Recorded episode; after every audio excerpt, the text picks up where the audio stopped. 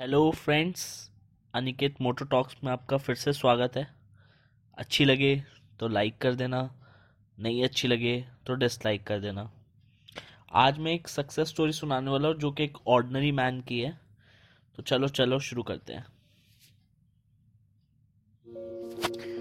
आज मैं आचीज़ की शॉप पे गया और उनके ओनर से मिला।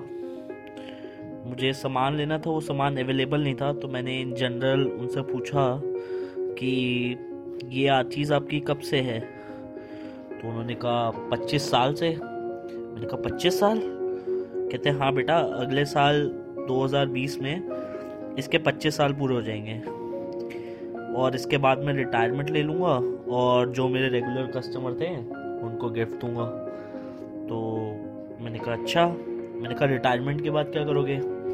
तो कहते हैं रिटायरमेंट के बाद मैं यूके चला जाऊँगा. मैंने कहा यूके यूके में क्या करोगे?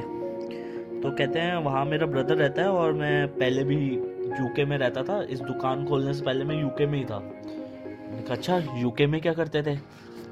तो कहते हैं, मैं वहाँ पे, बेटा इतना स्ट्रगल किया है कि झाड़ू लगाने से स्टार्ट करके, जूते साफ़ करने से लेकर वहाँ पे भी मैंने एक आर चीज़ खोली है और मैं अपने भाई के अंडर काम करता था तो यही काम करता था हर चीज़ वाला। मैंने कहा अच्छा। तो मैंने कहा, आप वहाँ करते तो तो यहाँ क्यों खोली आपने? तो कहते कि वो मेरे भाई की थी, मैं उसके लिए काम करता था। तो कई बार पैसे लेने होते थे और हर बार पैसे लेने के लिए मुझे बताना पड़ता था कि मैं पैसे क्यों ले रहा हूँ। तो मुझे पिंच होती थी बात। मैंने कहा अच्छा। तो मैंने कहा, फिर यहाँ कैसे रहा?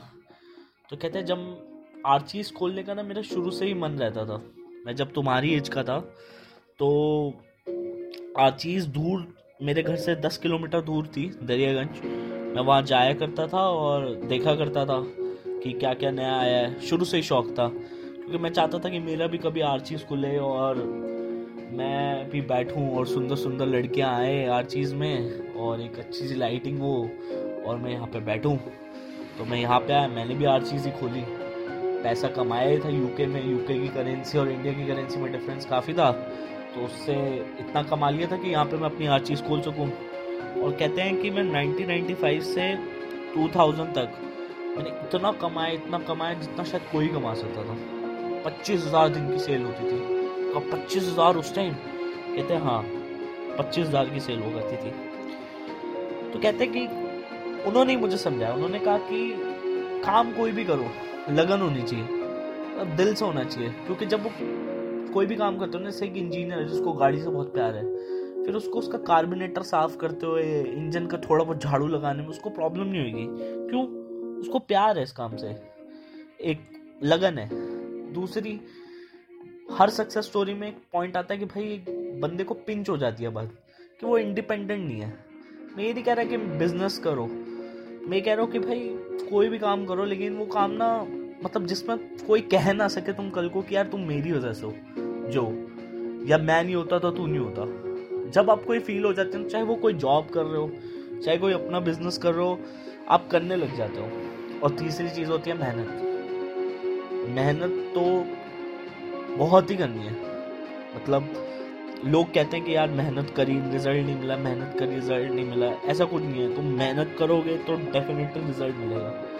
ये तीन चीज़ें जब होती है ना साथ पिंच को नहीं कहूँगा, लेकिन ये दो चीज़ें तो बहुत ज़रूरी है। और पिंच हम जनरली देखते हैं कि हर सक्सेस स्टोरी में होता है। तो ये थी आज की कहानी। Thank you so much